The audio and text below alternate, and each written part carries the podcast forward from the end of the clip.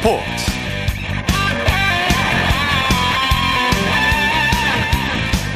여러분 안녕하십니까? 아나운서 이창진입니다. 이번 주말 불볕더위가 계속됐는데요. 날씨보다 더 뜨거운 대결이 조금 전 9시에 시작됐습니다. 우리나라 17세 이하 축구 대표팀이 U17 아시안컵 결승에 진출해서 21년 만에 우승에 도전하고 있는데요. 결승전 상대는 속적 일본입니다. 우리나라는 U17 아시안컵에서 두 차례 우승을 하긴 했는데요. 일본과 결승에서 맞붙기는 이번이 처음입니다. 17세 이하 선수들이 최근 한일전 무승의 사슬을 끊고 아시아 정상을 차지할 수 있을지 잠시 후 축구 전문 기자와 함께 분석해 보도록 하겠습니다. 일요일 스포츠 스포츠 먼저 프로야구 소식으로 시작합니다. 스포티비 뉴스의 김태우 기자입니다. 안녕하세요. 네, 안녕하세요. 오늘도 많이 더웠는데 경기장 분위기 어땠나요? 어제보다는 조금 시원했던 것 같은데 그래도 더웠죠. 예. 네, 장맛비를 앞두고 폭염이 기승을 부렸는데 오늘도 야구장의 열기가 오히려 더 뜨거웠던 것 같습니다. LG와 기아가 맞붙은 잠실에 2만 명 넘는 관중이 몰리는 등 네. 오늘도 전국의 야구장에 많은 팬분들이 찾아주셨습니다. 복장도 많이 시원해지셨는데 각자 피서 대책 챙기셔서 경기장 입장하시는 게 인상적이었습니다. 네, 잠실에 2만 명이 넘었으면 거의 만 원이었네요. 그렇습니다. 먼저 대구로 가보죠. 삼성이 한화의 9연승 도전을 저지했네요. 거침이 없었던 한화의 질주가 8연승에서 일단 한번 쉼표를 찍었습니다. 주말 3연전 수입회 위기에 몰렸던 삼성이 한화를 2대 1로 누르고 한화의 예. 9연승 도전을 저지함과 동시에 4연패에서 탈출했습니다. 네, 한화가 먼저 기선 제압을 했는데 경기가 뒤집혔어요. 오늘도 한화가 2회 정은원 선수의 희생플라이로 먼저 점수를 뽑았는데요. 삼성이 2회 반격에서 강민호 선수의 동점 솔로포로 바로 균형을 맞춘 게 결정적이었습니다. 예. 선발 원태인 선수의 호투로 하나를 막아서던 삼성은 3회 1사 후 이재현 선수가 안타로 살아나갔고 2사 후에 피렐라 선수가 적시 2루타를 터뜨리면서 경기를 뒤집었습니다. 네. 삼성은 이후 점수를 내지는 못했지만 그래도 원태인 선수의 6이닝 1실점 호투와 9회 오승환 선수까지 이어진 불펜의 힘을 앞세워서 한 점 리드를 끝까지 지켰습니다. 대구가 보통 더운 도시가 아닌데 더운 날씨에 응원해준 팬들의 힘도 컸을 거예요. 그렇습니다. 박진만 감독이 오늘 경기 총평을 하면서 참 팬분들에게 감사의 말씀을 많이 드렸는데요. 네. 변함없는 열정과 응원을 보여주시는 팬분들 덕분에 힘든 경기를 이길 수 있다라고 고마워했고요. 예. 오늘 선발 불펜 모든 투수들이 자기 역할을 잘해줬고 특히 원태인 선수가 일주일에 두 번 등판하는 환경에서도 자신의 진가를 유감없이 보여주는 피칭을 했다고 평가했습니다. 예. 하나는 한 점 차로 9연승을 달성하지 못해서 좀 아쉬웠겠어요. 그렇습니다. 오늘 이기면 팀으로서는 18년 만에 예. 9연승을 할 수가 있었는데요. 오늘은 타격이 잘 터지지 않았습니다. 선발 펠릭스 페냐 선수가 6이닝 동안 삼진 10개를 잡으면서 2실점으로 분전했고 불펜도 잘 던지기는 했습니다만 타선이 합계 4안타에 그치면서 힘을 쓰지 못하고 아쉽게 연승이 마무리됐습니다. 네. 투타가 뭐 항상 조화를 맞추기가 쉽진 않은 일이죠. 고척으로 가보죠. SSG가 키움을 상대로 극적인 재역승을, 재역전승을 거뒀네요. 네, 오늘 오후 2시에 먼저 열린 경기죠. 고척에서는 SSG가 키움의 9대5 짜릿한 역전승을 거두고 2위 자리를 유지했습니다. 네네. SSG가 지난해 한국 시리즈 파트너였던 키움을 상대로 올 시즌 어마어마한 강세를 이어가고 있는데요. 이번 시리즈에서도 결국 위닝 시리즈를 가져갔습니다. 네. SSG 타선이 아주 집중력을 발휘했어요. 5회까지는 2대 5로 뒤졌는데 이후에 야금야금 점수를 쫓아가서 어느새 경기를 보니까 뒤집어져 있더라. 뭐 이런 표현이 적당한 것 같습니다. 네. SSG가 6회 한 점을 만회했고요. 3대 5로 뒤진 7회 한유섬 선수의 적시타, 김민식 선수의 희생 플라이, 그리고 에레디아 선수의 2타점 적시타가 나오면서 8회에만 넉 점을 뽑고 경기를 뒤집었습니다. 네. SSG는 여기에서 그치지 않고 9회에 강진성 선수가 2타점 적시타를 터뜨리면서 점수차를 넉 점으로 벌리고 승리를 예감했습니다. 네. 선발 오원석 선수는 뭐 이렇게 자석 잘 던지진 못했는데 불펜진이 역투를 펼쳤죠. 맞습니다. 오늘 오원석 선수가 5회 위기를 넘기지 못했습니다. 4이닝 5실점으로 부진했는데요. 하지만 뒤이어 나온 불펜 투수들이 역투를 펼치면서 역전의 발판을 놓을 수 있었습니다. 네. 남은 5이닝을 문승원, 고효준, 노경은 서진용 선수가 잘 메우면서 무실점으로 키움의 추격을 잠재웠고요. 서진용 선수는 오늘 시즌 24번째 세이브였는데 아직도 블론 세이브가 없습니다. 예. 잠실구장으로 가보죠. LG가 기아를 꺾고 선두 자리를 지켜내요. 잠실에서는 LG가 기아를 3대 1로 누르고 주말 3연전 위닝 시리즈를 달성했습니다. 네. LG는 리그 1위를 지켰고요. 기아는 9위에 머물렀습니다. 네. LG의 불펜 데이가 또 성공했네요. 오늘 LG 선발인 이정용 선수는 불펜에서 선발로 전환한 선수죠. 예. 아무래도 불펜에서 선발로 전환하다 보면 투구수가 좀 모자라는데 오늘 투구수가 60개 정도로 예정이 되어 있었습니다. 이정용 선수가 3이닝 동안 59개의 공을 던지자 LG는 4회부터 불펜을 가동했는데요.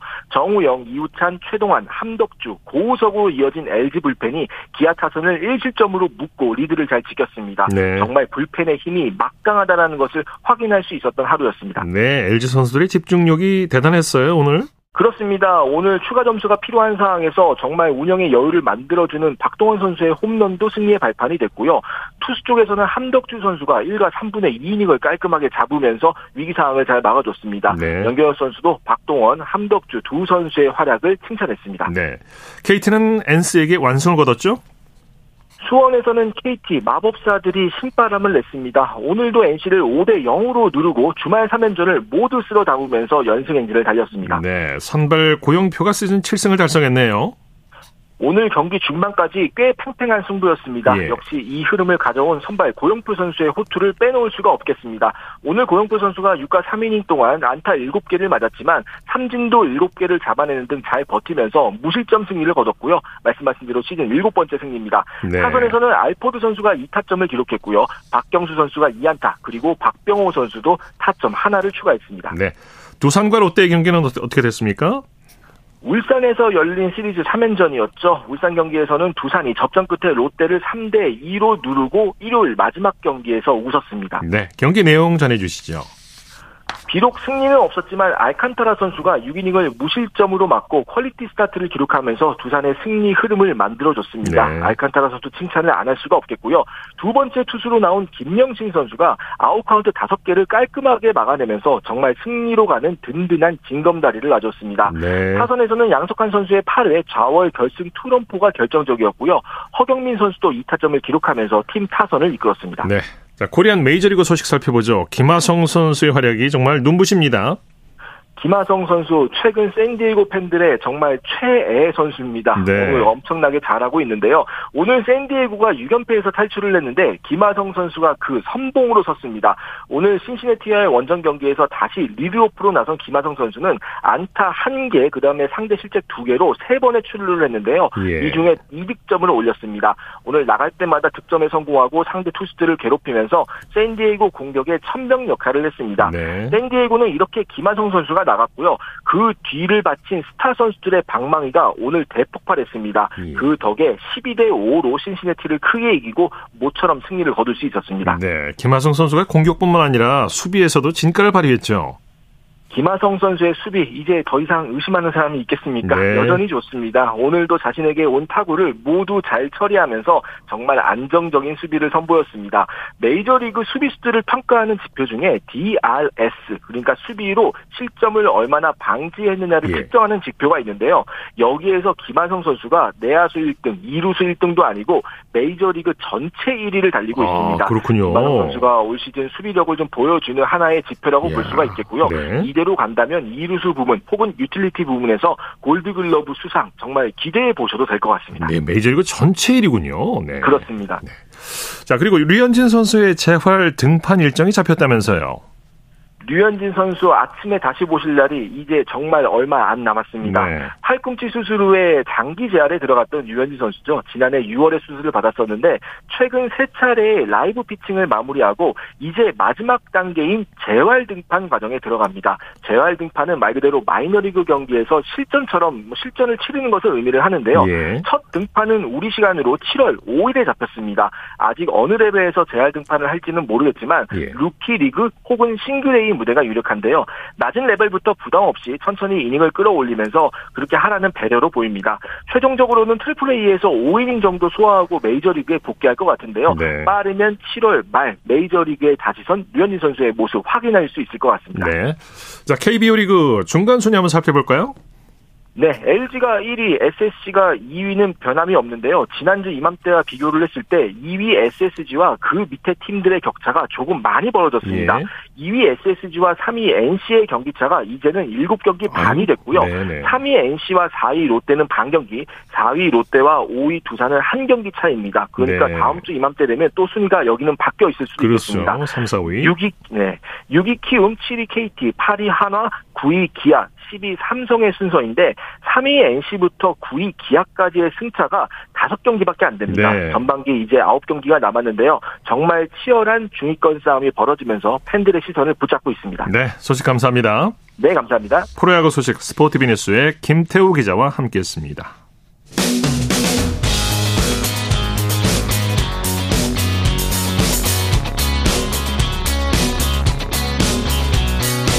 따뜻한 비판이 있습니다. 냉철한 분석이 있습니다. 스포츠 스포츠 일요일 스포츠 스포츠 생방송으로 함께하고 계십니다. 9시 30분 지나고 있습니다. 이어서 축구 소식 전해드립니다. 베스트 11의 임기환 기자와 함께합니다. 안녕하세요. 네, 안녕하세요. 조금 전 9시부터 U17 아시안컵 대회 결승 한일전이 열리고 있죠. 태국 바툼타니 스타디움에서 대망의 한일전이 벌어지고 있는데요. 한국은 난적 우즈베키스탄을 1대 0으로 꺾었고 일본은 중동의 맹주 이란을 3대 0으로 대파하고 결승에 네. 올랐습니다. 이 대회 최다 우승국인 일본은 지난 2018년 대회에 이어 2연속 우승과 통산 4회 우승에 도전합니다. 예. 한국이 이긴다면 통산 3회 우승으로 일본과 최다 우승 타이를 이루게 됩니다. 아울러 2002년 아랍에미리트 대회 이후 21년 만에 이 대회 정상에 오르게 됩니다. 네. 지금 전반 30여 분이 지났는데 경기 어떻게 진행되고 있습니까? 세간에서는 창과 창의 대결로 압축을 했었습니다. 네. 아무래도 한일전이자 결승전인 탓인지 어, 창과 창의 대결보다는 0대 0 팽팽한 무승부 흐름이 예. 이어지고 있고요. 어, 그래도 대, 변성환호가 어, 대회 최강 화력을 보유한 일본의 공격을 잘 막아내는 흐름입니다. 네. 어, 전반전을 잘 넘기고 후반에 한 골 승부를 노려본다면 분위기를 가져올 수 있을 것으로 보입니다. 네, 네. 일본 어떤 팀인지 좀 분석해 주시죠. 이번 대회 일본은 본선 진출국 통틀어 득점력이 가장 좋은 팀입니다. 현재까지 5경기에서 무려 19골을 터뜨렸는데 예. 경기당 4골에 육박하는 수치입니다. 참고로 다득점 2위인 우리나라가 15골, 일본보다 4골이 적습니다. 예. 일본 특유의 세밀한 미드필드 플레이에 이전과 달리 득점력까지 갖췄다는 평가입니다. 네. 자, 이 한일전 결승전이만큼 선수들의 출사표가 남다르죠. 수비수 강민우 선수와 미드필더 진태우 선수가 한일전을 앞두고 남다른 출사표를 밝혔습니다. 예. 강민호 선수는 지난해 졌던 빚을 꼭 갚아주겠다. 미드필더 진태우 선수는 지금까지 피땀 흘려 열심히 훈련했는데 이번에 반드시 이기겠다며 필승을 다짐했습니다. 네. 우리가 이 경기를 반드시 또 이겨야 하는 이유가 있죠. 가위바위보도 지면 안 된다는 한일전인데요. 네. 이 연령대 상대 전적에서 한국이 11승 9무 6패로 앞서 있기는 합니다. 네. 그런데 지난해 6월 일본 센다이에서 인터내셔널 드림컵이 열렸었는데 이때 0대 3으로 완패했던 아픔이 있습니다. 네. 오늘 우리 대표팀이 그때 졌던 빚을 반드시 갚아주었으면 좋겠습니다. 네. 우리 선수들 좋은 결과 전해주기를 기대해 보겠습니다. 자, 프로축구 K리그 1에서는 광주와 울산이 맞대결을 펼쳤죠. 울산이 오후 6시 광주 축구 전용구장에서 홈팀 광주에 1대0 신승을 거뒀습니다. 이 승리로 울산은 리그 4연승을 달렸죠. 네. 선두 자리를 굳게 지켰습니다. 2015년 8월 29일부터 8년 동안 유지해온 광주전 16경기 무패 기록도 이어갔습니다. 그렇군요. 네. 아울러 K리그 20라운드 기준 역대 최다 승점 동률도 기록을 했는데요. 2018년 전북 평대가 20경기에서 쌓은 승점 50점과 동률입니다. 네, 네. 경기 내용은 어땠습니까? 전반전을 0대 0으로 마친 양 팀의 균형은 후반 14분에 갈렸습니다. 어, 울산의 코너킥 상황이었는데요. 미드필더 박용우 선수가 이명재 선수의 코너킥을 헤더슛으로 연결해 광주의 골망을 갈랐습니다. 박용우 선수는 최근 불거진 인종차별 언행 논란으로 그리고 또 FA컵 8강 승부차기 실축으로 힘겨운 시간을 보내고 있었는데요. 네. 이번 속죄포로 어느 정도 마음의 짐을 덜어낼 수 있게 됐습니다. 네, 네. 포항과 수원FC의 경기는 어떻게 됐나요? 이번 시즌 도움 공동 1위 백성동 선수인데요. 이 선수가 부상이 있어서 좀 공백이 우려됐었는데 어, 포항이 스틸라드에서 수원 FC를 꺾었습니다. 예. 그랜트 선수의 선제골과 후반 제카 한찬희 선수의 연속골에 힘입어 어, 라스 선수가 만회골을 넣은 수원 FC의 3대1 완승을 거뒀습니다. 네. 포항은 10승 고지를 밟으며 울산과 승점 13점 차이를 유지한 채 2위를 달렸습니다. 네. 인천과 강원의 경기는 오후 8시에 시작됐죠. 그렇습니다. 인천이 전반 4분 김민석 선수의 70선제 골로 일찌감치 리드를 잡았습니다. 후반 32분이 지나고 있는데 현재 인천의 1대0 리드가 이어지고 있습니다. 네네. 자, 이번엔 해외 축구 소식 알아보죠. 이강인 선수의 프랑스 파리 생제르맹 이적이 이제 정말 얼마 남지 않았다는 뉴스가 떴다면서요. 네, 그렇습니다. 유럽 이적 시장 전문가인 파브리시오 로마노 어, 이 에이전트인데 이, 어, 이강인 선수의 파리 생제르맹 이적 관련 소식을 새로 전해왔습니다. 예. 어, 로마노는 자신의 SNS에 어, 이강인 선수는 이미 메디컬 테스트를 마쳤고 마요르카와 파리 생제르맹 양구단은 합의를 마쳤다. 이제 서명만 남았다라고 전했는데요. 프랑스 매체들은 로마노의 반영, 발언을 인용해 향후 몇 시간 또는 며칠 안에 PSG 선수가 될 것이라고 전했습니다. 네네. 음바페 파리 생제르맹의 음바페 선수가 이적을 할 수도 있다고요? 어, 이 선수가 이번 여름 이적 시장에서 레알 마드리드로 이적할 거다 아니다를 놓고 보도들이 네. 많은데요. 어, 프랑스의 RMC 스포츠라는 매체에서는 어, 파리 생제르맹이 프랑스 리그원 또 다른 명문이죠. 어, 올림피크 리옹의 브래들리 바르콜라 선수 네. 이 선수를 영입할 수 있다고 전했습니다. 예. 물론 뭐 이 가정법은 음바페 선수의 거취가 중요하게 작용하겠지만 예. 만약 음바페 선수가 파리 생제르맹을 떠나게 된다면 어, 그 외에 다른 공격수와도 호흡을 맞추는 그립도 상상해 볼 수 있을 것 같습니다. 네. 자, 그리고 독일 분데스리가 마이런 뮌헨 이적이 유력한 김민재 선수에 대한 현지의 기대치가 벌써부터 고조되고 있다고요. 그렇습니다. 독일의 유명 매체인데요. 어, 키커에서 김민재 선수가 어, 나폴리에서 빠르게 적응하며 첼시로 이적한 칼리드 쿨리바르 선수를 금세 잊히게 만들었다. 네. 라고, 라고 보도했는데요. 어, 이뿐 아니라 김민재 선수의 패스와 빌드업, 그리고 스피드 등 상세한 장점까지 설명을 했습니다. 예컨대 김민재 선수가 유럽 5대 리그에서 가장 많은 전진 패스와 세 번째로 많은 패스를 기록했다. 예. 라면서 정교한 발밑 기술을 조명했습니다. 어, 아시아의 월드 클래스 수비수를 향한 기대가 벌써부터 큰 모양새입니다. 네. 소식 감사합니다. 네, 고맙습니다. 축구 소식 베스트 11의 임기환 기자와 살펴봤고요. 이어서 한 주간 이슈가 됐던 스포츠계 소식을 집중 분석해보는 스포츠 칼럼 시간입니다. 여자 배구 대표팀이 예, 오늘 끝난 발리볼 네이션스 리그에서 12전 전패를 당했는데요. 이런 상황에 대해서 한국 여자 배구의 국제 경쟁력 하락에 대한 우려가 나오고 있습니다. 오늘은 매일경제 김지한 기자와 함께 이 얘기 자세히 나눠봅니다. 안녕하십니까? 네, 안녕하세요. 자, 여자 배구팀이 오늘 최종전에서도 패하면서 2년 연속 전패를 당했어요. 네, 우리 여자 배구 대표팀이 오늘 수원 칠보 체육관에서 끝난 2023 국제 배구연맹 발리볼 네이션스 리그 3주차 마지막 경기 폴란드와의 경기에서 세트 스코어 0대 3으로 완패를 당했습니다. 예. 아, 그러면서 지난해에 이어서 올해까지 2년 연속 어, 발리볼 네이션스 리그 12전 전패를 당하는 수모를 예. 겪었는데요.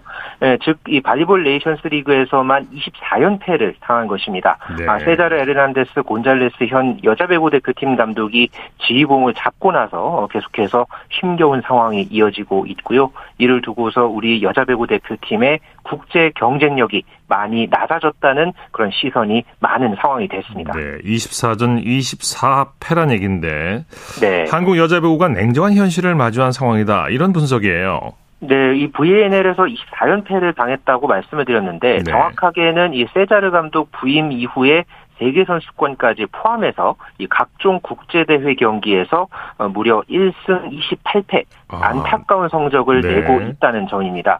아, 올해 이 VNL에서 같은 경우에는 이 참가한 이 16개 나라 중에서 단 1승도 거두지 못했던 나라가 어, 대한민국뿐이었고요. 네. 어, 이번 대회에서 우리 여자 배구 대표팀이 12경기를 치르면서 어, 상대에게 총 36세트를 뺏기는 동안에 고작 3세트를 따낸 게 전부였습니다. 어, 이렇게 경기력이 낮아지면서 이 세계 랭킹도 어느새 우리가 34위까지 내려갔는데 어, 지난 2021년 10월에 이 세자르 감독이 부임했을 때가 14위였거든요. 네. 어, 2년도 안 돼서 지금 랭킹이 많이 낮아졌고요. 이 아시아권에서도 현재 중국이 6위, 일본이 7위, 그리고 태국이 14위인 것을 감안하면은 어, 우리의 이 세계 랭킹이 많이 밀리는 상황인 것을 알 수 있습니다. 네, 여자 배구 대표팀의 경쟁력 하락이 언제부터 시작됐다고 볼 수 있을까요? 네, 재작년 8월이었죠. 이 도쿄올림픽이 당시에 이제 끝나고 나서 어, 우리 여자 배구의 한 축을 담당했던 이 베테랑급 선수들이 연이어 대표팀 은퇴를 선언했습니다. 예. 당시에 김연경 선수, 또 양효진 선수, 김수지 선수가 태극마크를 반납을 했었는데요. 이후에 이 세대 교체의 길을 겪을 수밖에 없는 그런 상황이었기 때문에 네네. 어느 정도의 이 시행착오가 예상되기는 했습니다. 하지만은 현재 이 항저우 아시안 게임이 두 달 반가량 남은 상황이고 또 이 내년 파리올림픽이 또 예정돼 있죠. 예. 그 전에 또 최종 예선 등의 어 그런 어 대회들이 어 연이어서 지금 열리는 그런 현재의 시점을 감안한다면은 어 2년 가까운 이 시간 동안에 회복기가 좀 더디다는 그런 시선이 있을 수밖에 없는 상황이 됐습니다. 네, 세자르 감독의 리더십에 대한 논란도 있는데 어떻게 봐야 될까요? 네, 어, 전임 라바리니 감독 시절에 대표팀 수석 코치였던 이 세자르 감독이 어, 연속성을 띠고서 어, 2021년 10월에 우리 대표팀 지휘봉을 잡았을 때만 해도 예. 참 기대감이 컸습니다. 하지만은 2년 가까이 팀을 맡으면서 아직까지는 뚜렷한 방향성을 제시하고 있지는 못하다 이런 평가가 많은데요. 네. 여기에다가 최근에는 이 프랑스 클럽팀 감독을 맡으면서 어, 우리 대표팀 감독과 겸직하는 문제를 놓고 엇갈린 반응이 어, 나오는 그런 분위기입니다. 원래 이 배구계에서는 이 대표팀 감독과 클럽팀 감독을 겸직하는 그런 사례가 있어 왔습니다. 하지만은 이 현재 이 세대 교체 단계에 있는 대표팀 상황에서 이 세자르 감독의 처신 언행에 대한 어, 그런 좀 논란이 있는데요. 네. 어, 세자르 감독이 이번 이 발리볼 네이션스 리그를 준비를 하면서 어, 해외에 계속 이제 있다 보니까 한유미 코치와 김연경 어드바이저가 나섰던 상황이었습니다. 네. 아, 그런데 이제 이번 결과를 두고서 이 대한민국 여자 배구 국제 경쟁력이 어, 기로에 있는 분위기에서 이 세자르 감독의 리더십에 대한 아쉬운 반응이 많았습니다. 네. 세자르 감독이 오늘 경기를 마치고 나서 어떤 얘기를 했는지도 궁금하네요. 네, 세자르 감독이 이번 이 발리볼 네이션스 리그 3주차 기자회견에서 선수들의 성장을 유독 강조해 왔는데요. 오늘도 이 경기에서 완패를 당한 뒤에 어, 세자르 감독은 졌지만 어, 선수들이 성장했다고 생각한다. 어, 이렇게 강조를 했고요. 네. 향후에 이 재소집 이후에는 국제대회 환경에 익숙해진 뒤이기 때문에 결과를 보여주는데 시간이 적게 들 것이다. 그때는 결과가 나올 것이다 라고 이제 이야기하면서 조금 조금 지켜봐 달라는 그런 반응을 보였습니다. 네. 이 여자 대표팀이 힘겨운 과정을 겪고 있는데 앞으로 우리 대표팀을 이끌어갈 간판 선수들, 가능성 있는 선수들이 있다면 어떤 선수들이 있을까요? 네, 세대 교체를 천명한 현재 이 여자 배구 대표팀은 한마디로 젊은 팀입니다. 김다은, 김지원, 이다현, 정지윤, 정호영까지 이렇게 다섯 명의 선수가 2001년생 어, 젊은 선수들인데요. 예. 이번 대회를 통해서 그나마 이 향후 여자 배구 대표팀을 책임질 아포짓 스파이커 김다은 선수가 어, 이번 대회에서 전체를 통틀어서 83득점으로 어, 좋은 모습을 보여주면서 강소휘 선수와 함께 팀 내 득점 공동 1위에 오르는 모습을 보여줬고요. 어, 이 두 선수가 향후에 또 대표팀에서 좀 더 큰 역할을 할 것으로 또 굉장히 기대를 모았습니다. 네. 어, 현재 이 대표팀 주장을 맡고 있는 박정아 선수는 어, 오늘 경기를 마치고서 어, 계속 지면서도 배운 점이 많았다. 앞으로 그런 부분들을 더 많이 활용할 수 있도록 노력하겠다라고 하면서 이기는 배구를 할 수 있었으면 좋겠다. 이렇게 또 강조하기도 했습니다. 네. 여자 배구 대표팀 하반기에도 일정이 줄줄이 있죠. 네, 두 달 뒤부터 우리 대표팀의 중요한 일정이 연이어 기다리고 있습니다. 9월과 10월 사이에 아시아 선수권 대회 그리고 파리 올림픽 세계 예선 항저우 아시안 게임까지 연달아 현재 계획이 되어 있는데요. 특히 9월 중순에 열릴 이 파리 올림픽 예선 C조 어, 이 경기가 우리에게는 굉장히 중요합니다. 아, 이 어, 예선에서는 우리 조의 현재 세계 랭킹 1위에 있는 미국 그리고 3위 이탈리아 등 8개국 어, 중에서 2위 안에 어, 들어야 하는데 어, 현재로서는 좀 전력상 쉽지 않은 그런 분위기이고요. 예. 아시아 대회 역시 중국, 일본, 태국과의 정면 승부를 돌파해야 합니다. 네. 여자 배구 대표팀의 부활 앞으로 기대해봐도 될까요? 네, 현재 많은 배구 팬들이 또 경기장을 찾고 응원하는 모습 이번 이 발리볼 네이션스 리그 기간 동안에 참 이 눈에 띄었는데요. 예. 어, 그만큼 여자 배구의 높은 인기 그런 가운데서 새로운 스타가 발굴되고 또 이렇게 세대 교체기에 따른 성장을 위한 노력은 멈춰서는 안 될 것입니다. 예. 하지만은 혹독한 성장통 속에서 대표팀은 실험하는 장이 아닌 증명하는 장이 돼야 하겠고요. 그러기 위해서는 우리 선수들의 국제 경쟁력을 끌어올리기 위한 이 배국의 안팎의 노력 그리고 뚜렷한 해법을 찾아가는 대표팀 내의 시스템을 갖추는 그런 노력이 함께 필요하겠습니다. 예, 말씀 감사합니다. 네, 고맙습니다. 김지한의 스포츠 컬럼 매일경제 김지한 기자와 함께했습니다. 쳤다 하면 홈런이고 슛 그것이 바로 그것이 바로. 손에 잡힌 우승 트로피. 목에 걸린 그 배달. 너와 내가 하나 되는 그것이 바로 그것이 바로 그것이 바로. 꿈꾸던 스포츠. 꿈꾸던 스포츠. 꿈꾸던 스포츠. 일요일 스포츠 스포츠 생방송으로 함께하고 계십니다. 9시 45분 지나고 있습니다. 이어서 다양한 종목의 스포츠 소식을 전해드리는 스포츠 와이드 시간입니다. 이혜리 리포터와 함께합니다. 어서 오십시오. 안녕하세요. 자, 여자 탁구 복식의 신유빈 전지희조가 월드 테이블 테니스 컨텐더 자그레브 결승에 진출했죠. 네, 우리나라 여자 탁구 신유빈 전지희조가 월드 테이블 테니스 컨텐더 자그레브 여자 복식 결승에 올랐습니다. 예. 신유빈 전지희조는 우리나라 시간으로 오늘 크로아티아 자그레브에서 열린 대회 엿새째 여자 복식 4강전에서 인도를 3대 0으로 이겼습니다. 어, 지난 5월에 세계 탁구 선수권 대회 여자 복식에서 은메달을 따낸 신유빈과 전지희는 기세를 몰아서 이번 대회에서는 금메달을 노립니다. 예. 결승 상대는 중국인데 이미 신유빈은 단식에서 세계 1위 중국의 수닝사에게 완패해서 4강 진출에 실패했지만 이번 복식에서는 만리장성 중국의 서류에 도전합니다. 결승전은 우리나라 시간으로 잠시 후 10시 30 분부터 진행됩니다. 네. 여자 배드민턴 간판 안세영을 보유하고 있는 삼성생명이 8년 만에 종려, 종별 선수권 남녀부를 석권했네요. 네, 삼성생명이 종별 배드민턴 선수권에서 8년 만에 남녀 동반 우승을 달성했습니다. 삼성생명은 오늘 전북 익산시 익산 실내체육관에서 열린 전국 종별 배드민턴 선수권 대회 여자 일반부 결승에서 인천국제공항 스카이몬스를 3대 2로 이겼습니다. 예. 어, 삼성생명 여자부는 이 대회에서 지난해 이어 2연패를 달성했습니다. 더불어 남자 일반부 결승에서도 삼성생명이 밀양시청을 3대 2로 누르고 우승했습니다. 예. 어, 삼성생명이 이 대회에서 남녀 일반부 동반 우승을 차지한 건 지난 2015년 이후 8년만이기도 합니다. 예. 자, 2023 여수 코리아 오픈 배드민턴 선수권 대회 대진표가 확정이 됐죠. 네, 올해 열리는 코리아 오픈 배드민턴 선수권 대회는 세계 배드민턴 연맹이 공식 인증한 국제 대회고요. 네. 오는 7월 18일 화요일부터 23일 일요일까지 전라남도 여수 진남 체육관에서 열립니다. 이번 대회는 2024년 파리 올림픽 참가 포인트가 부여되는 대회이기도 합니다. 네. 2020 도쿄 올림픽 여자 단식 금메달리스트 천위페이도 출전하고요. 남자 복식 금메달리스트 왕치린 리양 뭐 이렇게 세계적인 스타들도 만날 수 있고 우리나라에서도 여자 단식의 안세영 그리고 여자 복식의 김소영 공희용 포함해서 여러 선수들이 참가합니다. 네.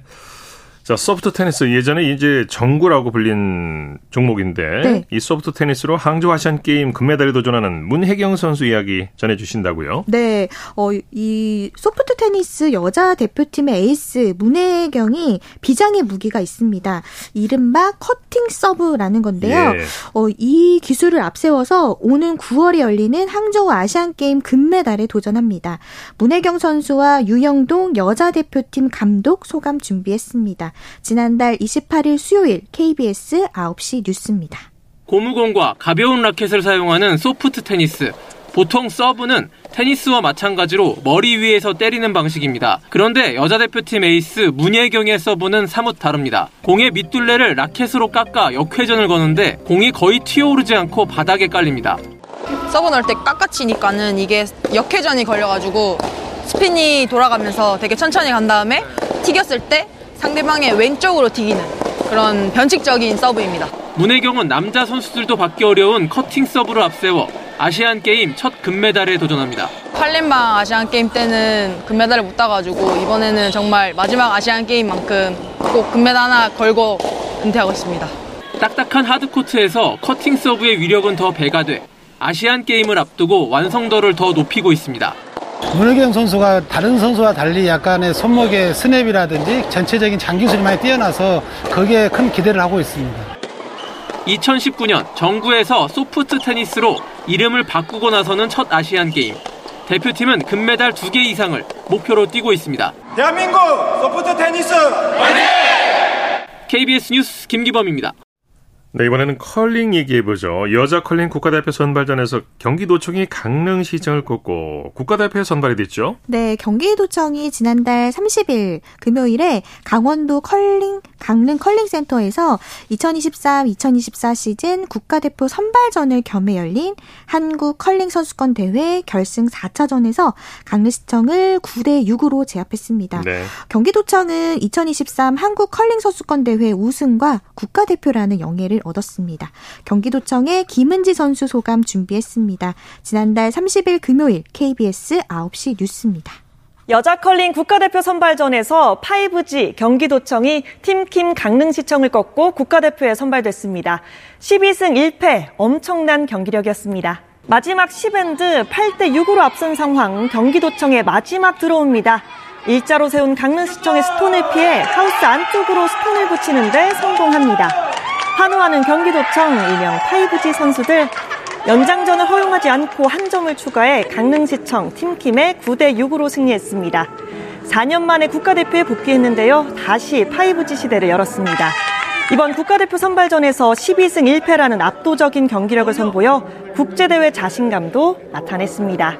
기분이 너무 좋고 말로 표현 못할 정도로 좋은데 이거를 어떻게 표현을 해야 될지 막 소리 지르고 싶은 심정이에요. 우승은 한국팀이 한 번도 한 적이 없잖아요. 그거를 목표로 하고 있습니다. 네, 스포츠와이드 이혜리 리포터와 함께했습니다. 수고했습니다. 네, 고맙습니다.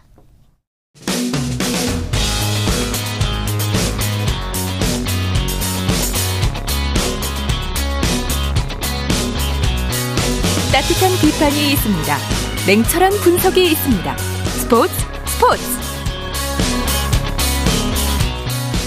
이어서 골프 소식 전해드립니다. 이데일리의 주미희 기자와 함께합니다. 안녕하세요.